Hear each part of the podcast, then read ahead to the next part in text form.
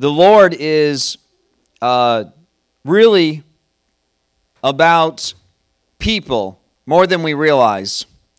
Um, it's amazing how much of the church today uh, is more about the function and more about growth as in numbers than the individual, right? Who's aware of that whole concept, right? That it's about growing uh, a, a big church, it's about growing numbers, but sometimes you're skipping over the 20, the 40, the 60, even the 1,000 to get it to 2,000. And somehow that 1,000 that's there faithfully is almost skipped over. God is after the individual, God is after the individuals. Amen. God cares about each and every person. And I really believe that when we step into the plans and purposes of God, uh, which we have, but He's always, as I've been even just preaching these last couple of weeks, bringing us into new seasons and into new things. Um, I really believe that as we step into what it really means to be the outworking, the working out of the ministry, really thinking about others more than ourselves, which is hard to do because we bring our prayers to the Lord. Our prayers are about us, and our prayers are about Him. But uh, and uh, and then lastly, you know, our relationship with Him, and then lastly, we bring in, oh yeah, that's right. There's somebody else that I wanted to pray for. I've got about 30 seconds left. Sometimes we pray like that. We don't mean to do that, but those things, you know, happen in our prayers because we have so many distractions and so many things going on. And I believe the enemy wants to bog us down uh, and get us frustrated, get us flustered, get us distracted, so that then we don't do what he's asked us to do. Amen. So we are going to be about the Father's business. And I believe that the more opposition that you face uh, is actually an indication that you're doing the right things. Amen. So, who believes that we're in the right place at the right time today? Amen. And I just thank you, Lord. I just want to pray right now. Lord, I thank you that you have gathered us together. We thank you, Lord Jesus, that you are right here with us. Lord, we have gathered in the upper room this morning. We're expecting your presence, Lord, to do something inside of us and come, Lord, and burst outside of us, Lord, for the world that needs you. We thank you, Jesus, for your presence. We thank you for your love and your grace and your mercy. And we thank you, God, that you're going to speak to us, that our ears would be open, our eyes would be open, that our minds, Lord, would, would be like the mind of Christ. Lord, our hearts would be soft and moldable clay in your hands. In Jesus' name, amen. All right, so last week, uh, I've been uh, just kind of talking the last couple of weeks that the Lord talked about in Joel that he was going to do a new thing. Who's aware of the scriptures in Joel that he's going to do a new thing? And I said last week, I don't want to prophesy that God's going to do a new singular thing. I think sometimes, and, and, Christians that have been, have been born and raised in the church have experienced this, where you've heard that prophecy over and over and over and over and over and over again God's going to do a new thing, God's going to do a new thing, that it becomes like callous. You know, just becomes callous. Like, okay, I've been waiting for that new thing my whole life. I don't know when it's going to arrive, but I keep hearing that it's coming. And it's because I don't know that it's a new singular thing that God's going to do. I think that God's constantly shedding us of our old skin and giving us a fresh new vision. In fact, the Bible, if you really want to look at the way God does things, we have to look to His Word, right? We don't look to theologies without looking to His Word, right? The theologies should be backed by His Word. But if I go to His Word, His Word says, My mercies are new every morning. Which means that God decides that today's a fresh day and a fresh start. I'm going to do something new today. The darkness came in again. Isn't that surprising? No, it's not surprising. Are we surprised that night comes? We shouldn't be surprised that darkness comes. Then that means uh, spiritually that that tough times come, that the devil comes and does stuff around us and in our nation, in our families, and in our, you know, in trying to put together events and so on. But we have to know, okay, well, the darkness has come, but my Bible has promised me, and I actually have a physical picture to prove to me that when that sun rises again, that the Lord is going to do something brand new, that the Lord's going to wash away this darkness with a new sun every single day. God is constantly doing something new in the earth. I don't believe that we should uh, po- uh, poise ourselves and position ourselves and to look just for something new and like all we're doing is an awaiting game, but instead, God is doing something new constantly. God is shaking us off, I believe, right now of our old and our old skin and the old deadness. We talked about the new wine. And what I loved when I started studying about the new wine skin for new wine that Jesus talked about was that it wasn't just that they went out and killed an animal and got a brand new skin, but also that what it meant was that the skin had dried out, had been used, had been abused, right? Basically, and it was done, it had been had been pushed to its brink, and what it needed was a refreshing. And so what they would do is they would take that old wine skin and they would wet it. You can do this with an old leather boot too, right? You can get them wet, get them moist, and you scrub it down and they would clean it. And then they would get the oil, they'd rub the oil into the leather, and they would moisten that leather again so it was like a new skin. Say, I want to be like a new skin. I want new skin. Anybody want new skin? Thank God we get new eternal skins, heavenly skins. Amen. And so, what they would do is they would get this old skin to be like a new skin, and what that new old skin would be would be like a new skin. and what then the winemaker would be able to do was be able to put that new wine right because what happens we we just talked about it briefly at the end of the sermon last week but I'll say it again I'm going somewhere from here because they didn't make new wine and then pour it into a skin, but they actually made the wine in the skin in the old times. The skin itself was what actually you know, they didn't have these giant vats like we do in big factories, you know, and then they pour them all into bottles and everybody gets their wine. But they made them in the skins. That's how it was made. All the crushing and all that, that happened first, and then they would pack them into these skins. So what Jesus was talking about was actually what happens is, is as that uh, those grapes begin to ferment, all the ingredients are in there, and so it begins to build up pressure. And what it would do is it would push that skin to its brink and that skin would find its, its maximum give. And at that point, now the wine would, uh, would had basically, hopefully, completed. If it was a new skin, it could handle it, completed its fermenting process, and then it would be drunk. But at that point, that skin had already been stretched to its brink. So, what Jesus was saying when he said, if you were to put new wine, if you were to do that process again, in the same skin without a refreshing. Everybody say, without a refreshing, without a renewal. Right? If you were to come and just say, I'm just going to run, run, run, run, run for God, I'm just going to do, do, do, do for God, I'm going to go, go, go for God, and I'm never ever going to come back and just get refreshed, get into His presence, let Him wash me again, let Him renew me again. Repentance, what does the Bible say? Repent because that's where the refreshing comes. We should be a, in a continual place of getting before Him, humbling, repenting before Him, letting Him work His hands into our lives, constantly changing us. Because I don't believe that He wants to put wine into us one time and that's it. You know, we're a one, one hit wonder, but the Lord wants to constantly keep using us for our entire lives. Amen. This is not a new and old this is not a young and old. This is not like a, you know, an adolescent versus the old thing. This is not like, you know, if you're above 65, it's time to step to the side. All right, that's not what this is.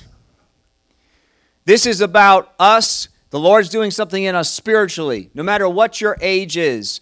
But I just talked briefly last week how our tendency humanly, and everybody's in their seats again, so you're all, everybody is fitting in, right in the mold.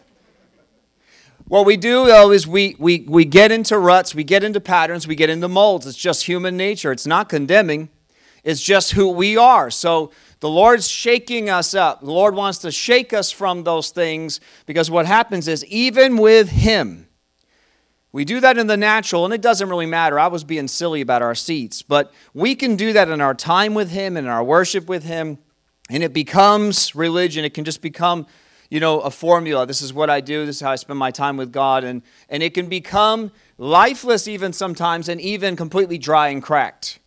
But thank God that he doesn't he never gives up on us, does he ever? And he's always willing to take us and bring us back into the water, which is his word, and the oil, which is the spirit, and he will wash us in his word again, right? Who has found you get back into his word and life starts coming back? Who has found? I just need to, you know, your mind says, how could a scripture possibly help me feel better? You know, I, I don't feel like that right now. What I feel like is Netflix. But who has bypassed the natural flesh, the heathen, demonic flesh? That's really what that is. Let's just be honest. Jesus said it. I didn't say it. Jesus said it. Your father, the devil, or the, the father, the father, right? And so our flesh's father is the devil. That's the Bible. I didn't say that. God did. So when we listen to our flesh, we're listening to the devil without you even knowing it. But when we listen to the Lord and we get into his word and let him wash us, and we let the Holy Spirit start to do a work in us, and he'll start telling us things like, I want you to do this and I want you to do that, and I want you to be kind to this person, and I want you to forgive, and I want you to love, and I want you to, to you know, to uh, change some things in your thinking, and so on. And he starts moving and changing things around, and suddenly you find after you have given yourself to him that you're soft again. Who has gotten hard, gone to the Lord, and become soft again? Anybody? Anybody done that many times? Well, aren't we thankful that the Lord's mercies are new every morning, that we can constantly come to Him?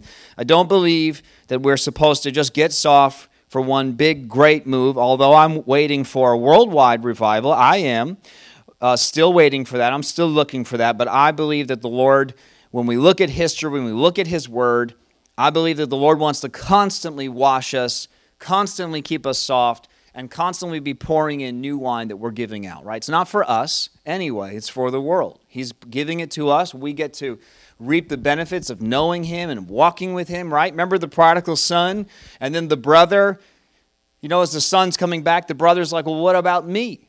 You didn't throw a feast for me and you didn't do all this stuff for me. And the prodigal son's brother uh, is a little bitter, a little jealous. And what he had forgotten was, uh, uh, hello, you, everything I have is yours, the father says to him. You've been with me this whole time. You didn't have to go through all this misery. So, you know, we must realize that walking with God and everything that God is doing, uh, that He wants to do through us, right? Because He told us, he, go get the fatted calf, go do all this, go do all this work. But really, He was also telling him, You're with me always. I'm with you, and you're with me always. That's really the benefit, the wine, the gifts, the blessings uh, there's, there's a part that we get to share, but literally most of what God has for us is to be given out. Does that make sense?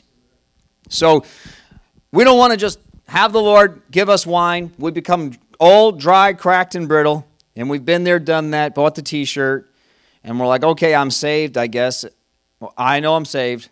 Yeah, I'm saved. I'm going to go to heaven you know, we settle that for 20 years. I'm going to go to heaven and that's it. We die. That's not it. I believe the Lord wants to constantly keep giving us more. In fact, you know, Peter, Pentecost happens, right? Who remembers the story? We just talked about Pentecost. We just celebrated it two weeks ago. And all, just literally from Acts 1 and 2 to Acts chapter 4, they're already getting another dose. Who knows the story, right? That the Holy Spirit falls on them again because they needed another touch because they had been persecuted and they had been threatened. So the Holy Spirit comes and touches them again. So if Peter needed it, then who believes that we need it? A constant touch, a constant refreshing, a constant new wine from the Lord. Amen.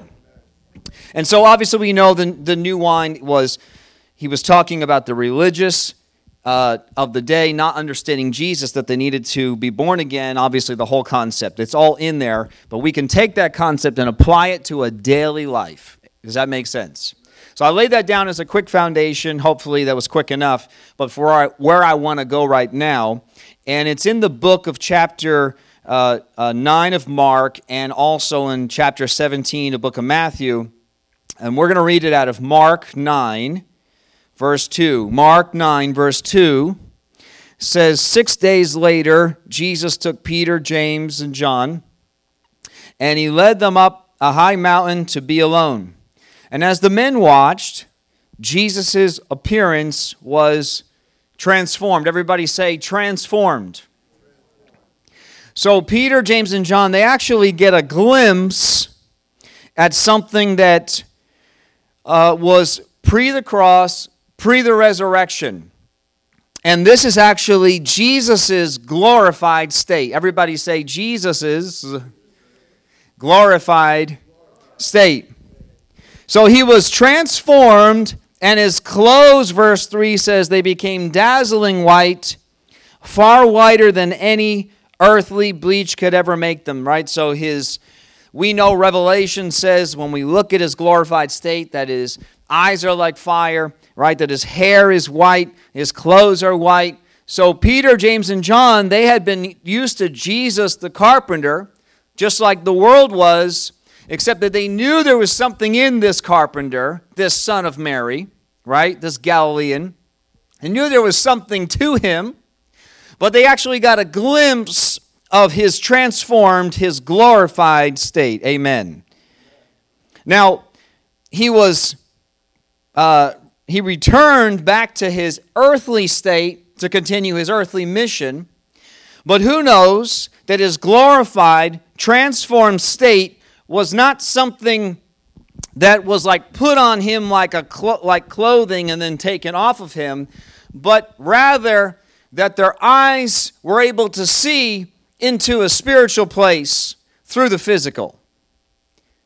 Do you know that you are a spirit in a physical body? Right? We know that. You were alive in your mother's womb, but you didn't look like you, did you? Right? Science today, the devil's science, tries to say that until that baby breathes oxygen in the world, it's not a, it's not a person, which is crazy. But all the way back at, you know, day one, day 10, I mean, even day 24, doesn't look like much of a person. So, you know, if we're to use our natural human senses, you know, you could say, well, okay, kill that thing because it's not a baby, which is crazy. I know we don't believe that. But if you look at it, it doesn't look like you, does it? Does that mean that it wasn't you? Just because Jesus came in a human body, he came through Mary's DNA. He came through her image, but he was Jesus inside, wasn't he? And so the scales and the skin came off for a moment, and they were able to see who he really is. You know, Jesus, they say Jesus was a Jew. That's not true. Yes, he was. But also, he wasn't.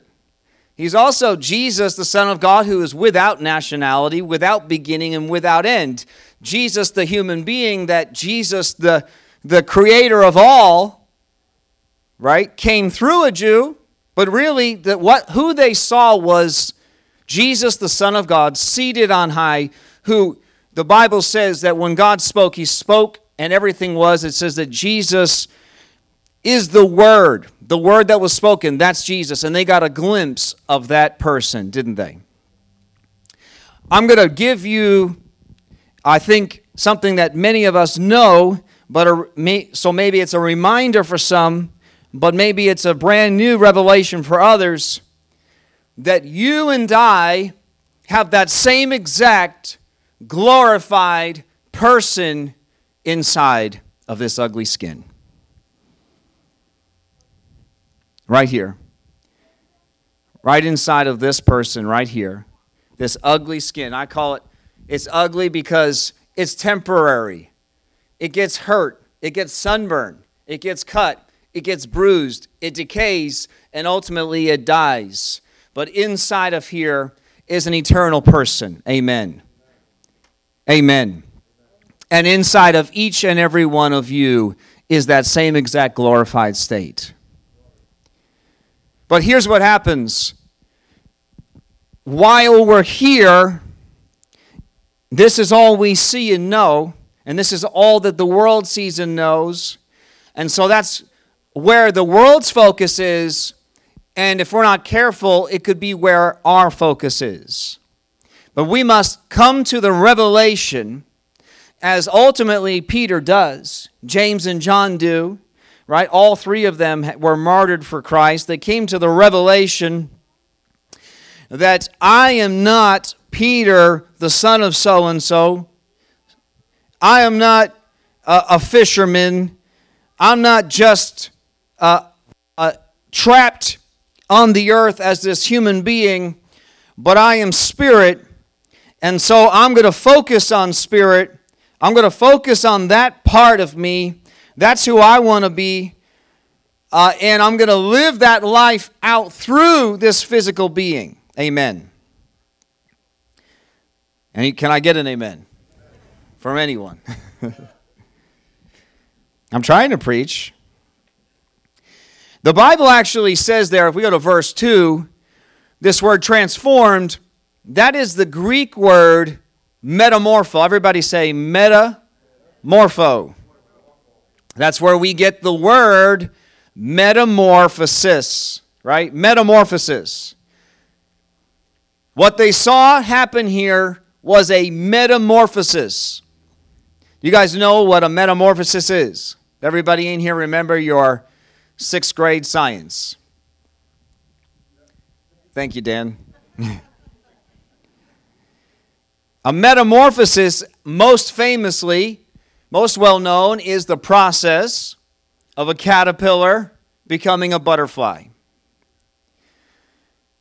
When you look at a caterpillar, does it look anything, even remotely, even a tiny bit like a butterfly?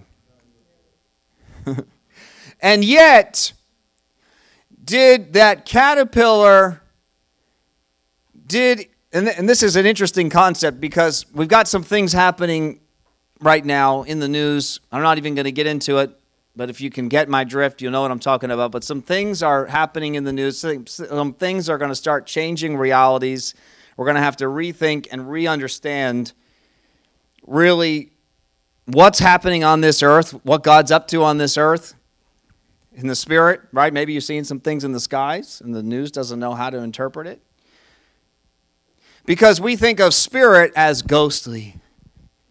You know, the Spirit of God is like a mist only that comes in. But God, but God is, we were made in His image. So, you know, this physical body, we had to take on a physical skin that replicates a spiritual skin. But when Jesus came back in His transformed body. Remember, Jesus came back glorified. They didn't recognize him. They thought he was the gardener. Then they, he had to prove some things to them because he's like, it can't be you. So came back glorified.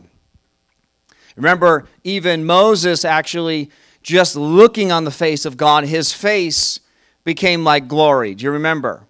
But he was still in a physical body. They physically saw it. So, spirit is physical Spirit is much more physical, you just can't see it. And this is what's crazy is that you can't see that butterfly, but that that caterpillar did not go into a it's a really is a spiritual transformation, but spirit is not as you know, ooey and, and eye and goosebumpy as you think, but much more I hate to use the word scientific because that's their word, but it's actually God's word. God had that word first, by the way. Do you know there was a science to when it becomes a goes from a caterpillar to a butterfly is actually scientific, but you know even by science, I was reading some articles that it's so beyond, it's so out there that science can't figure it out. Because they said if you cut open a cocoon during the process, it literally goes from a caterpillar to like goo. It literally starts deteriorate. The thing just deteriorates to a lump of nothing. It's just cells inside. It literally is cre- like recreated, like reborn. How amazing. I believe that I don't know that God created the butterfly for this, but I believe that He, he created the butterfly, if anything, just to give us the picture. Maybe the butterfly was allowed to be here on its own, and it's not only for us. Maybe that's it gets to be a butterfly too. But at the very least, its picture is incredible because we actually get to view what happens. It's not an accident that that the Greeks wrote down this word here, transformed, about Jesus, it's not an accident that that becomes the word that we know today. Amen, right? That the butterfly, that goes from a caterpillar to a butterfly. God gave us a picture. Now you're sitting there thinking, well, yeah, but we're talking about Jesus. We're talking about death into life, aren't we? Well, let me show you something. It says in the book of Romans, actually in the book of Corinthians, chapter uh, 2 Corinthians, chapter 3. Everybody say, I'm on the earth. Raise your hand. You're here. I'm on the earth. All right, we're in the physical. The caterpillar is a physical thing that goes through this mysterious process in the physical, and yet it's completely unknown. We don't know how it happens. We cannot figure out how it happens. So, when something is in the unknown that we can't figure out, what do we call that in the earth? Supernatural. Right? When it's when something happens outside of our natural understanding, it's called supernatural. Supernatural really is the same thing happens when I, I think it's insane that a man says to a woman, Hey, maybe we should think about having a baby. And supernaturally, nine months later, there's a baby. Don't you guys ever just stop and think of how incredible this is? And we want to just say, Science? That's the dumbest thing I've ever heard in my life. It is science, you're right, but your definition of it is wrong. Isn't that incredible? And you know, the Bible says, come on, we know this, but I'm just reminding us of this, that Jesus said you must be born again. You must go through a supernatural transformation. Now, he, they're, they're wondering, and Nicodemus is asking Jesus, he says, How's that possible? How can I go back into my mother's womb? And, you know, the caterpillar, what's incredible is that God could have been like, Oh, uh, you know, it's kind of like you were a caterpillar, and a caterpillar is its own creature. And then there's this another, there's another creature called a butterfly.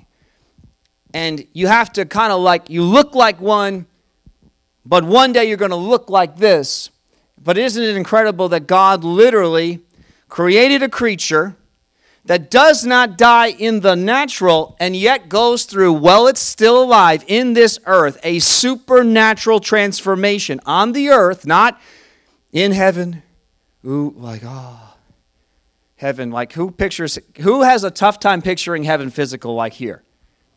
Come on, we all do it. We all look at it like a little misty. It's just going to have like an extra sparkle to it. I mean, I believe in, in many ways it is going to be more sparkly than here. But it's hard for our natural minds to picture supernatural without like a mist and a cloud to it because it's outside of our reality, our seeing. I'm going somewhere. Everybody okay so far? Well, this is what it says. Come on, this is the Bible, though. Who thinks the Bible is mysterious? Whoever reads the Bible and just goes, okay, Lord, you're going to have to give me a class on this. All right? Well, it says in 2 Corinthians chapter 3 verse 16, it says, "Whenever someone turns to the Lord, the veil is taken away." There was a spiritual veil that came upon our eyes. It was a curse. There was a veil that came upon our eyes and it's a, even a picture of the veil that separated the most holy place, the holy place. And this veil, the Bible says in 2 Corinthians chapter 3, verse 16, it's taken away. Verse 17, for the Lord is the Spirit, and wherever the Lord is, wherever the Spirit of the Lord is, there is freedom. Verse 18, so all of us who have had the veil removed can see and reflect the glory of the Lord. And the Lord, who is the Spirit, makes us more. Everybody say more. And then I want you to say this and more. Why? Because it's a process. It's more and more. Why? He doesn't just do it once. See, I believe that the devil actually tricked the church into thinking that salvation was a one time event. I don't believe that that was God. It never says that once in my Bible.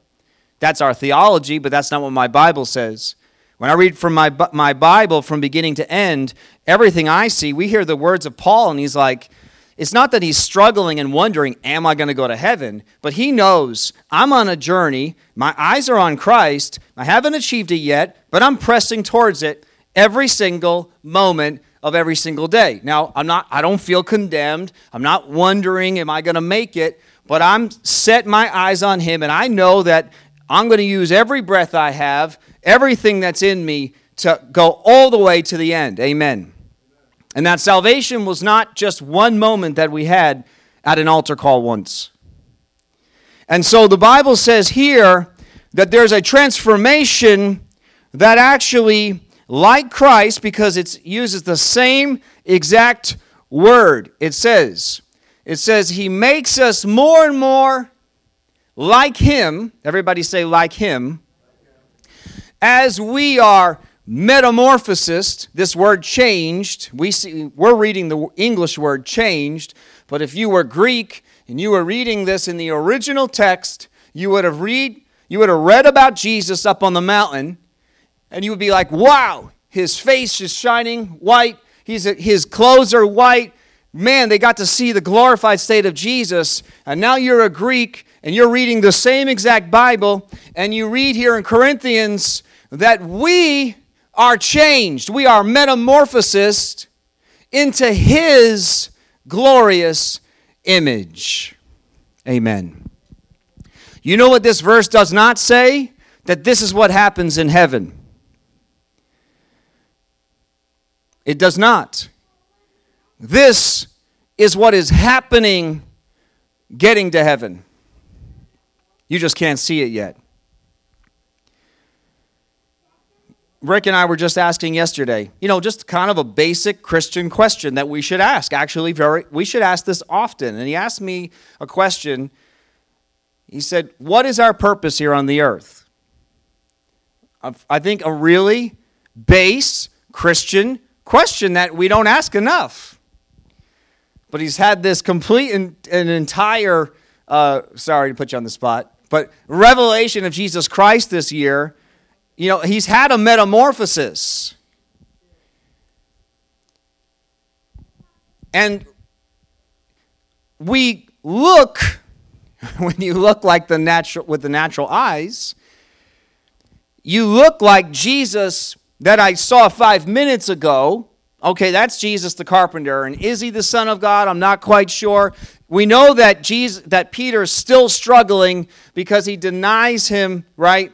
he's over there denying him right before which Jesus forgave him for and redeemed him and set him, you know, but he's still a little confused because he's like, I know I saw it, I know what I saw, but you're Jesus the carpenter. And then after the glorified state, you're Jesus the carpenter. But for a moment, he got a glimpse of the real Jesus inside of the human body that they put in the grave. Everybody all right? For just a moment, we need the Lord to give us a revelation of that glorified person that He sees in us. I see it in Rick. I'm looking I could look like the world. But then I could also look, see the world just the world just goes, you've changed. They don't understand. We're like, man, you've metamorphosed. Haven't just changed. I know the old Rick, and I love you. You know me too, so we're even. I can't say a word because he'll just say a word about me. I know his secrets, he knows mine. That's good. But he has metamorphosis. Sorry, Rick, I didn't mean to make you the, uh, the focal point of this part of the sermon. But actually, thank you, Holy Spirit, because this actually is a picture of what I'm trying to preach today. That there's a change that needs to happen so deep that in the natural it would look the same, but something internally. See, Jesus, he was changed so that they could see him, but he didn't have to become Jesus. But the Bible says that there is a change that's happening to us right here in the earth where we are no longer the person that was born and the person who sinned and the person who made mistakes and the person with regrets and the person carrying baggage and the person who's struggling to make it and the person who's not victorious. But we are now literally one with Christ, we have been changed into his glorious image. I want you to say with me, Lord, do it in me.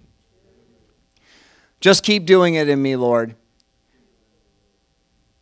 Because what happens is, and I and and so a lot of what I preach about is the process and going through it, and it could sound different than another preacher who says, "Well, you've already you don't need to repent because you already repented." And you could say, "Well, how can the two say the same thing?" And uh, when I look at my word, I just don't see that you repented once and you never have to repent again. I just don't see that in my word. I see it as a lifestyle of just constantly before the Lord, constantly humbling before Him, letting Him change me and then change me some more. Who is the same person that was that you were last year? How crazy it would be if you were sitting here at 45 like a 5-year-old. And yet in the spirit the church goes Come as you are and stay as you are. We don't allow that in the world. We say you're childish, you're acting like a child. But in the spirit, Jesus says, Come as you are and let me change you into who I am. Amen. You can come, you can't even possibly clean yourself up. Go ahead and try. Who has tried, right? The world tried. Let me sow a few oats and then let me clean them up a little bit and then I'll come to Christ. Doesn't work. It is absolutely come as you are. And there is no way to come but who you are. But we are not to stay who we are when we come to Him, but we are to be changed. In fact, not just changed, but we are supposed to look so different that we're unrecognizable. I heard a preacher say once that when his old friends started recognizing the old him, that's when he knew that he needed to go repent again. Your old friends should not even recognize you anymore. In fact, you should say, I don't recognize you from last year. You've changed so much. And it's not us. You know, this is what the Bible says in Romans 12, something very similar. Romans 12, verse 1. Romans chapter 12, verse 1, it says, And so, dear brothers and sisters, I plead with you. I love that he says that. He says, I plead with you. You know, the Bible's not by accident, and words are not by accident, and every word was there on purpose. I plead with you. I can hear his cry. Who can hear his cry? Who can hear him pleading with us today? I'm pleading with you. Listen, this is the way, and there is no other way. Everybody say, This is the way. There's no other way. I'm pleading with you. Just give it to God. Just give up. Stop fighting with God. And you're like, I'm not fighting with God. But we do. We do because the Lord says, I don't want you to treat that person like this anymore. And then we still do it but we justify it because of what they did to us. And the Lord says, No. That's the old you. He says, Let them. Well, actually, let me finish. I plead with you to give your bodies to God because of all He has done for you. Let them be a living and holy sacrifice. You know what a sacrifice is? Anybody know what a sacrifice is? Do you know if you take an animal and you burn it on the altar, you can't take it back again unless you want to take a handful of ashes. If you want to walk around and you want to show your old friends your handful of ashes, that's fine. But you can't take you back again from the repentance point and say, well, I'm taking a little bit of me back again. I repented of all most of it except for this one area. I'm going to just hold on to that a little bit. Then we haven't sacrificed. We haven't truly become a sacrifice yet. But he's pleading with us, and this is why. He says, he says, it's the kind of sacrifice that God finds acceptable. It's truly the way to worship Him. And then he says in verse 2, he says, Because the ways of the world, the customs of the world, they're going to try to hold you and bind you and keep you from the freedom that God has for you. It becomes a prison and a trap from the enemy. You think you're justified in responding to that person, but, the, but he says, Give it to me because he says, I want to transform you. This is that word again. This is the only times it's listed in our word, is about Jesus there and then about us. It says to be metamorphosis into, everybody say, a brand new person by changing the way you think. It says, then you will learn to know God's will for you. You know, we can't even know God's will for us. This is funny. People try to, I'm not saying that you don't read the Bible before you get saved, because many people have gotten saved because of it, but it's not a logical thing. The Bible says it's foolishness to the world. The cross is foolishness. It's not logical. You actually have to, you can read it, but you actually have to just surrender, don't you? And to say, even if you've read it before, I believe what I'm reading, even though I don't understand it. And then suddenly, what happens? Who has found that you go and you read a verse that you've read for 30 years, but suddenly now the revelation is there and you have an understanding that you've never had before? because the Lord's been working on you and he had to get other stuff that was taking place in your heart. There was other things in there that were planted in the place of that revelation that had to be dealt with and uprooted before the revelation could take root in that place inside you.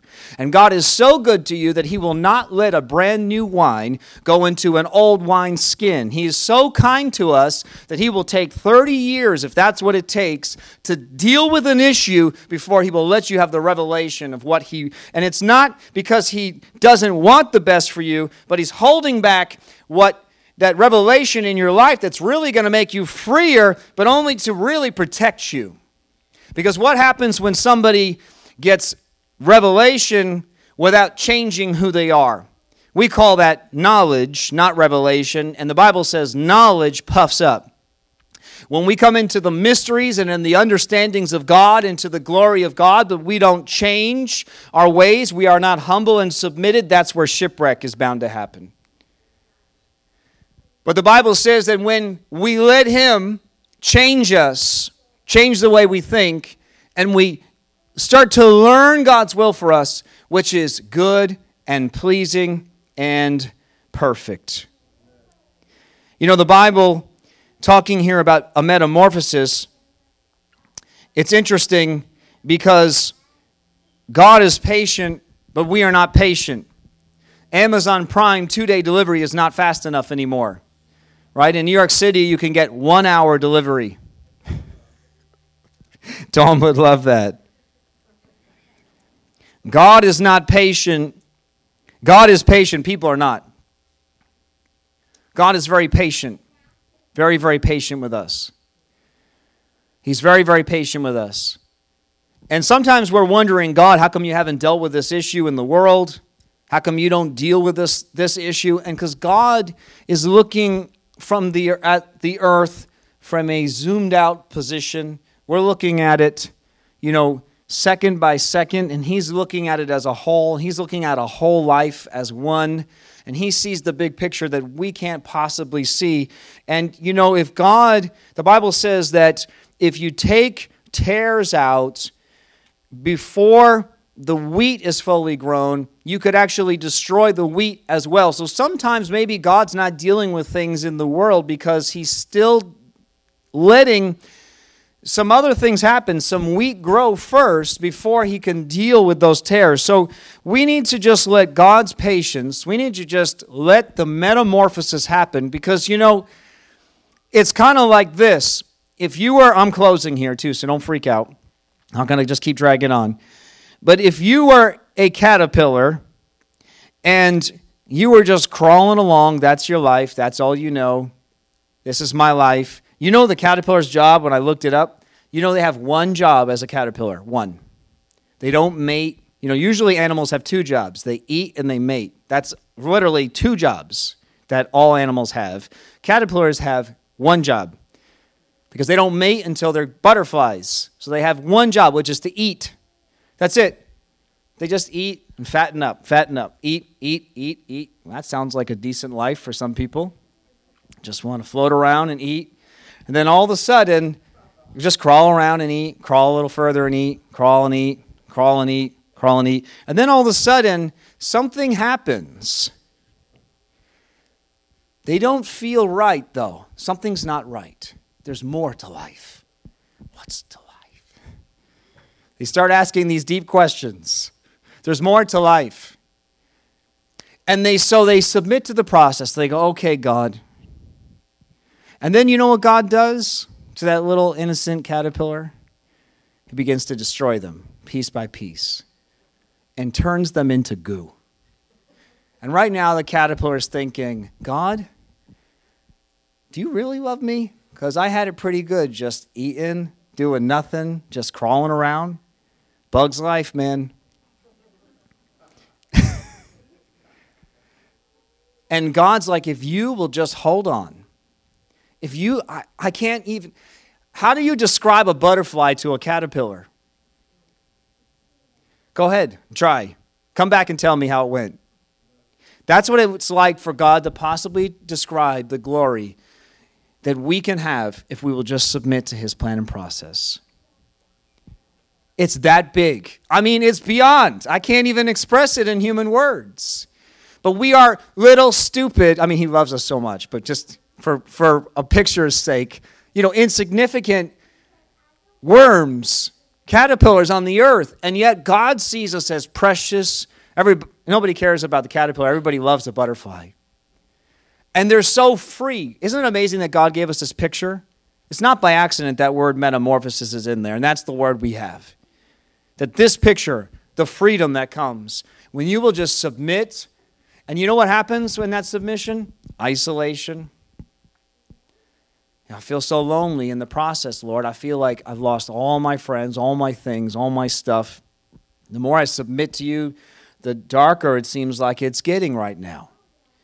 And the Lord is doing an internal work before he does the external work. Just like the, just like the wine, he's doing something in your heart He's changing some things. He's going through some things. He's dealing with some things. He's breaking down some things. He's tearing apart mindsets.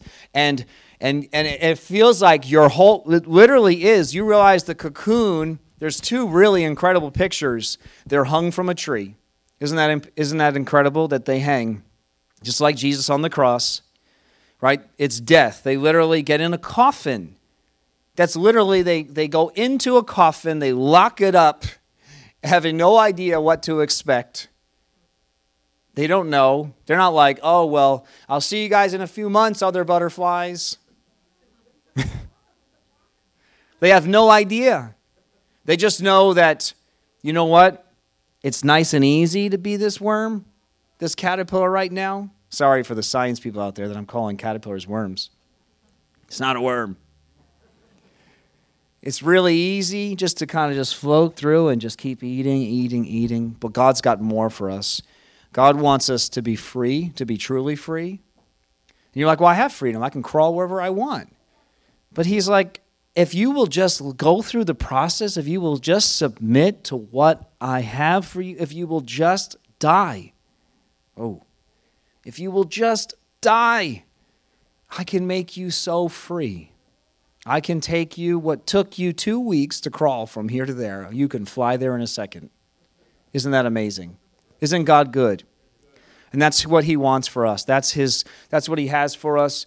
You know what we need to do? All we need to do is just say, "Lord, the same thing we did. I say this often, but I'm going to say it again. Just what you did at the cross the first time. Jesus, I love you, I think, because you don't know yet, right? But now we can say it confidently, but the first time you're like, you're repeating after, I repeat after them, I love you? Because you're at the altar and they're telling you what to say? right? But we said these things. We said, Lord, I repent. Lord, I forgive me for my sins. I humble myself. You can have my life. All that we need to do is just keep saying that to Him every day. Just keep saying it to Lord, Lord, just take, Lord, I don't want this shell. Maybe you didn't hear me the first time. I don't want this baggage anymore. I want to be free. And we just give it to Him. And the Lord says, okay. I'm going to do some things in you. It's going to be painful, it's going to hurt, but I'm dealing with things. And as I do, I'm not going to leave you there. I'm not going to leave you broken, but I'm going to replace the lies that the enemy has told you with revelation that you can't even fathom. I'm going to put inside you love where there's hate. I'm going to put inside you joy where there's sorrow. I'm going to put inside you life where there feels like everything is death. And I just thank you, Jesus. We just make that a prayer. We thank you, Lord, that today, as we, Lord, just refresh, we're refreshed. We just come to you again and again. And I thank you, Lord, that we're changed every day. And Lord, we're changed because we come. You're changing us because we're submitting. And we submit, you change us. When we resist, you let us resist you, Lord, because of your love and your grace and your mercy for us. You love us. You, that's not your best for us, but I thank you, Lord, that you give us grace. But Lord, the best for us is to just keep submitting, and you will keep changing us, and keep changing us, and keep changing us until suddenly we are in glory with you. We thank you, Lord. We just give you praise and honor in Jesus' name. Amen. Amen.